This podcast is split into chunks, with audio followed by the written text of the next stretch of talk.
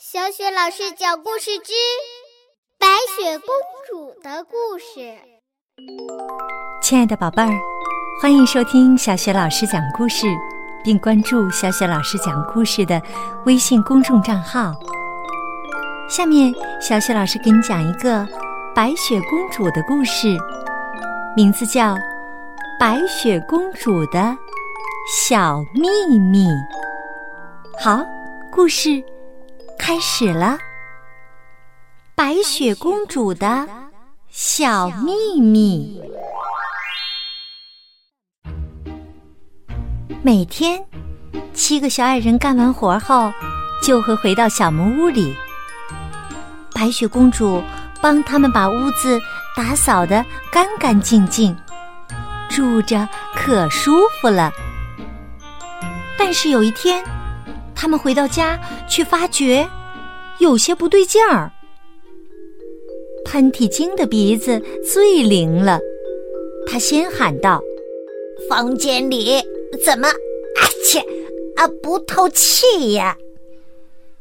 万事通说：“好像有人在咱们的床上睡过。”爱生气低声说：“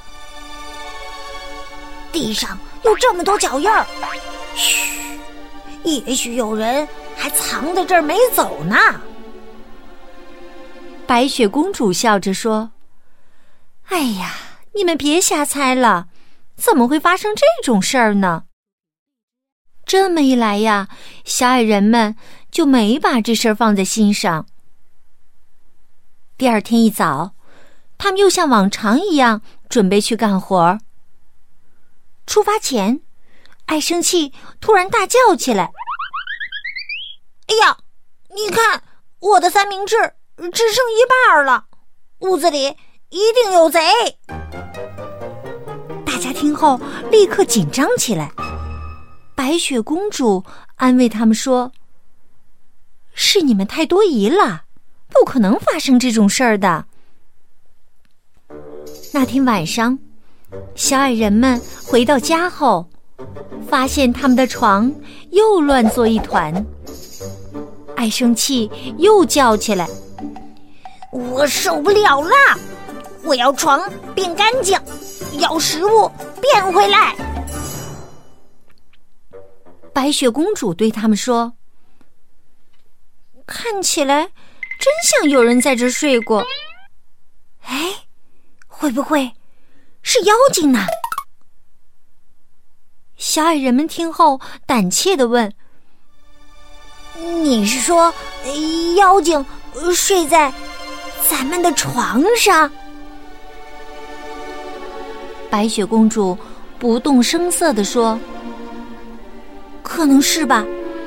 现在咱们只能做一件事儿，就是把房间打扫一遍，这样妖精就不会再来了。”第二天一大早。小矮人们就起床打扫卫生。以前他们可从没这么做过，甚至连爱生气也忙上忙下的。他边搓洗着睡衣，边嘟囔着：“讨厌的妖精，你以后再也别想睡我的床了。”小矮人们打扫完后，白雪公主微笑着说：“今天你们干活回来后。”将会发现一个秘密，这是对你们辛勤劳动的回报。这一天呢，小矮人们干完活后就急忙往回赶，他们都想知道秘密到底是什么。他们一进家门，白雪公主就神秘地说：“秘密就藏在你们的卧室里呢。”小矮人们冲进楼上的卧室，到处找秘密。可最后，他们只发现，在爱生气的床上的毯子底下，蒙着一个又圆又软的东西。爱生气大叫起来：“又是一个讨厌的妖精，居然还睡在我的床上！这就是对咱们的回报嘛！”喷嚏精使劲儿的吸了吸鼻子，说：“嗯，不像是妖精的气味儿，好像是呃苹果派的味道呢。”啊切！他打了一个大大的喷嚏，喷嚏把毯子吹到了爱生气的头上。床上立刻露出了一个苹果派。哇哦，好棒啊，好棒哦！小矮人们高兴地欢呼起来。妖精在哪儿呢？在哪儿呢？爱生气边嚷边顶着毯子转来转去。白雪公主把毯子从她头上拿下来说：“没有妖精，我只是不希望你们越变越懒。”给你们一个教训而已。看着小矮人们迷惑不解的样子，白雪公主解释说：“你们回家时发现床上乱糟糟的，以为有人睡过，其实是我没有整理。你们又发现有人偷吃了你们的午餐，其实那是你们自己没吃完的三明治。”而地板上的那些脚印儿，也是你们留下的。小矮人们听后，都咧开嘴笑了。白雪公主笑着说：“好了，我想现在大家都该赞成我的小计策了吧？你们的房间从没这么干净过。”我不用干家务活，所以才有时间给你们做苹果派呀。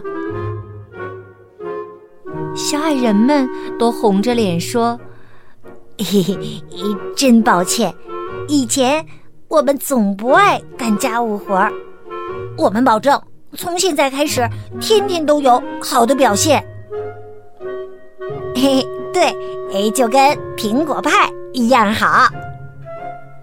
爱生气。舔着手指说：“大家望着他那副可爱的模样，都哈哈的大笑起来。”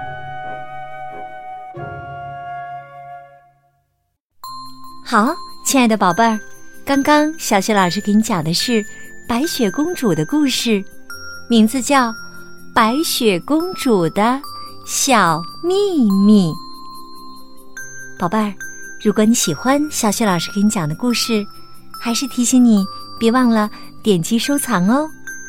当然，也可以把小雪老师的故事分享给更多的小朋友来听。点击小雪老师的头像，还可以听到小雪老师讲到的所有的绘本故事。好啦，亲爱的宝贝儿，下一个故事当中，我们再见。